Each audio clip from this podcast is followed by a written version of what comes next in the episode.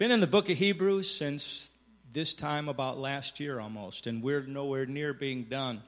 You will recall my having said a number of times that from the half, halfway through chapter 6 to halfway through chapter 10, the writer to the Hebrews just focuses, very much focuses, without exhortation to anything. He focuses on who Jesus Christ is as a priest after the order of Melchizedek and how that contrasts with the priests of the old covenant, of the old law system, and how it is superior to that. There was one particular verse way back when we began to step into those four chapters that I knew needed to be held off for just a little bit of time to the appropriate spot and I want to turn to it now. So we're going back into those four chapters. It's something we just kind of read and went by, and I just want us to focus for a few minutes on verse 26.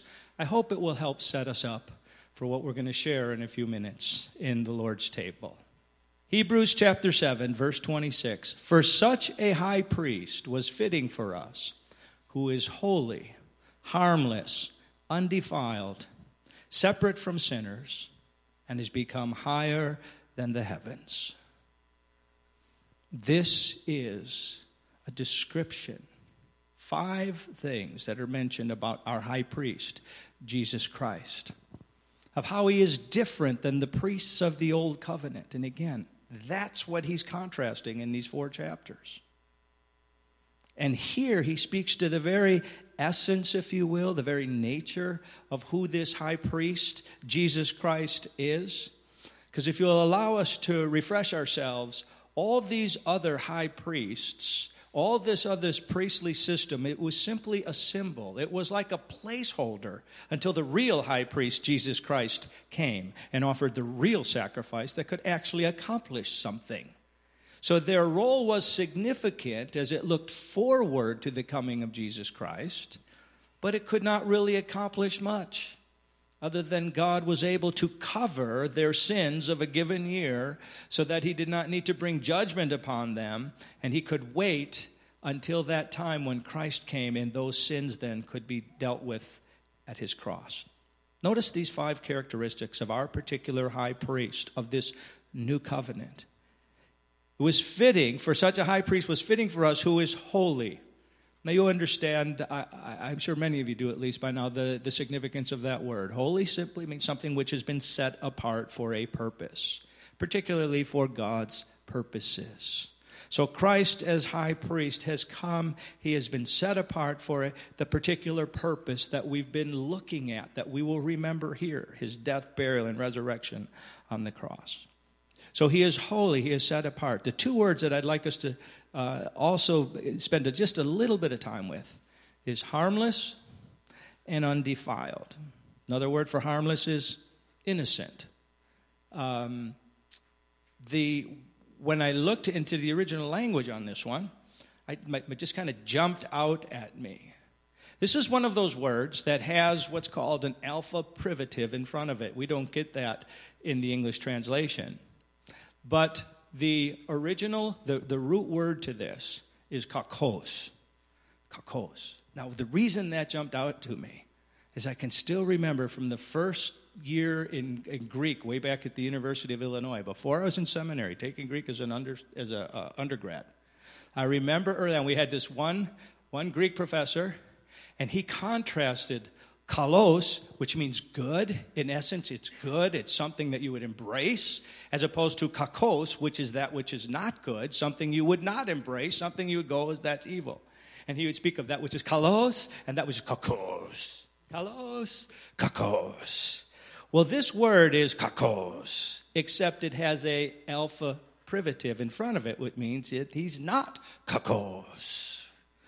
So he's not evil. In essence, in his very nature, in his very being, he is not that which is broken, fallen, evil, dark, all of these other things that, that have straddled the previous priests of all the centuries prior to his coming and straddles all of mankind, is that we're all broken. We all have a fallen nature. The carnal mind is enmity with God, Scripture says. We all want our own way and instead of God's way. And we have all of this stuff that is in us that is kakos. But Christ came without that in his very nature. That's number one. Number two is the next word is undefiled. And that is nothing from the outside. He has absorbed nothing from the outside. It's not that it was in his very nature, but something from the outside that he has taken upon himself, that he picked up over time, that he, he, he uh, uh, walked shoulder to shoulder among us as a people. And we began to sully him in who he was. He remained undefiled. Hebrews will later say that, um, you know, he walked here and did all this yet without sin. He never sinned. He didn't allow none of this stuff that's around us ever stained him in any way. So from within, there is no evil in his nature, and from without, it was never sullied by his time walking shoulder to shoulder with us. He was separate from sinners. Now, friends, that's, a, that's necessary and at the very essence of what we understand of what God is doing. It was necessary that someone other than us, someone other than like us, because as this passage is trying to say, for all of those high priests through the centuries and the other priests that were there through the centuries, they all had the same problem we have. And as such, they could not solve the very problem of our brokenness before God, of our unrighteousness before Him, because they shared in it. We needed someone to come, someone to enter into this who is different than us. Because no matter how incredible, we've seen a parade of people in the last couple months. We're talking about all of these things that are happening, amazing things that are going on. One of the things, like, uh, let me just say this one of the things I was so, uh, as I've reflected on this for this summer, out of the eight people went to Vienna, we had a great time. Five were, I would say, 25 and under. At the same time, we've got Katja, who is doing summer staff at Cooperstown. We got Dustin, who's doing appears to be somewhat of a permanent staff for now at Cooperstown. We've got Nathan planning on returning to the Far East. And I know there have been times when, when my wife and I have asked, as we've watched what's going on with young people, we've asked the question do they get it? Why, why are we serving in this context, Lord, when it seems like they don't get it? And I'm so encouraged to see there is, God is at work in a next generation, and they're getting it. And they're yielding their lives and they're, they're seeking as God impresses upon them. I may want you in service in, a, in this place for a, for a week or a summer or five years, and they're responding and God is at work in their lives, and they're wonderful young people, and I delight in each one. Amen. Thank you, Kathy. Thank the Lord for their response to God's call upon their lives. But as incredible as they are, all of them would profess the same thing. None of them are capable to help you and I in the problem of sin that we have in our life.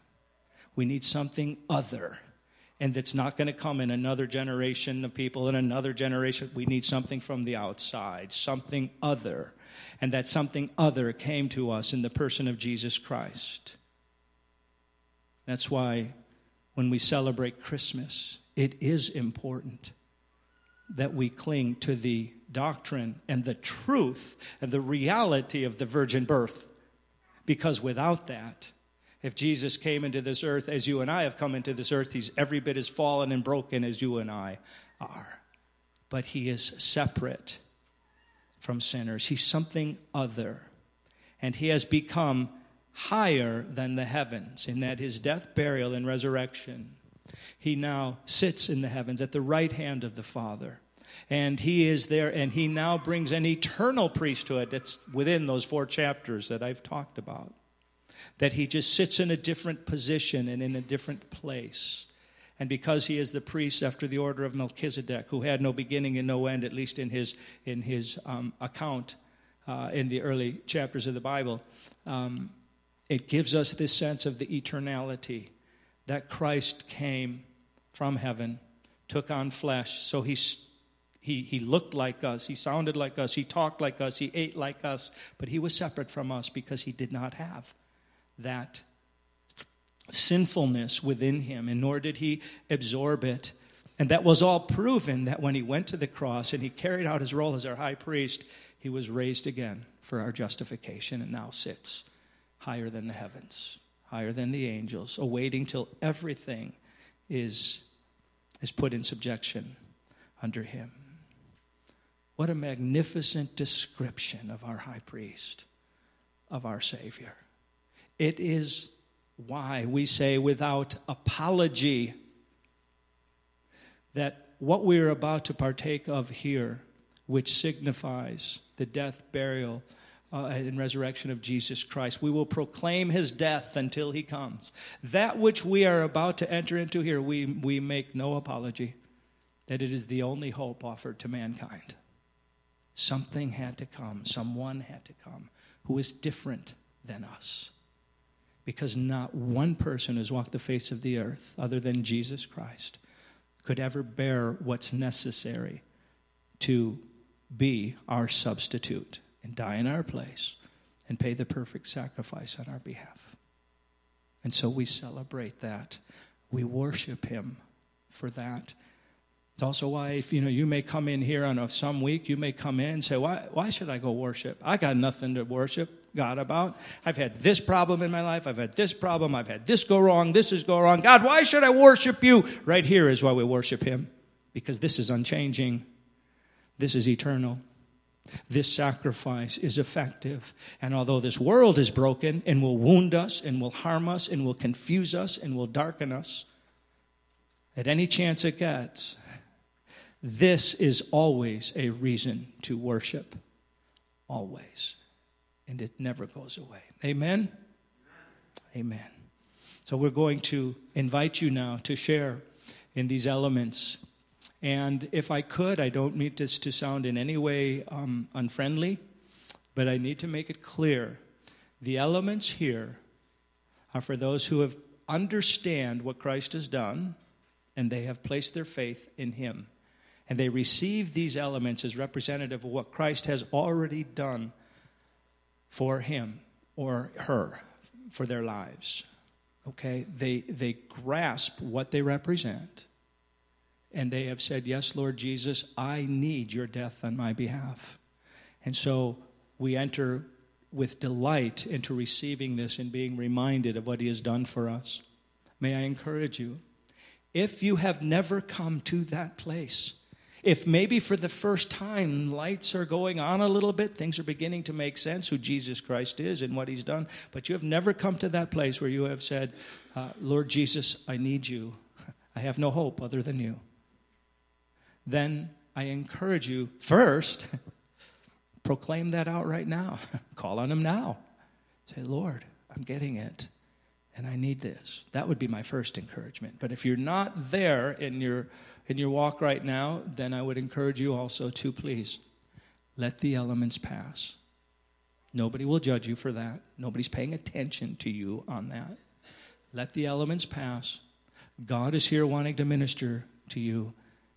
And I would ask you to wrestle with this question. It's between you and the Lord. I'd ask you to wrestle with this question Lord, why am I not receiving this gift?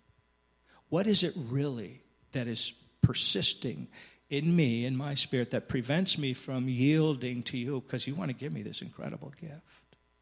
Take some time to spend that time with the Lord and um, uh, do some work with Him today. And for those of us for whom this represents our journey and where we are at, um, it's always a great time, one, to just be thankful. Envision yourself before the throne of Jesus Christ and recognize that uh, as He died there, He's paying the penalty for all of our sins, every last one. That will, that will uh, induce thankfulness in us if we will take that time. Also, He may want to do business with us about what is it we're hanging on to. Yeah, what is, what is it we're hanging on to? They says, you know, I'd really like to relieve you of the burden of that particular sin, that bitterness, that anger, uh, that prejudicial spirit, uh, that contempt of somebody who's not like you, whatever it is that we know is there. He says, I would love to free you from that if you will let me. And maybe now is the time to say, Please, Lord, do that work in me. I got to grow some in that area. All right? So as the elements are being passed, we have time now. It's quiet. We have time to do some business with God. And I invite you, wherever you're at, however these relate to it, do that business. And may God, by His Spirit, indeed change our lives because we've taken these moments together.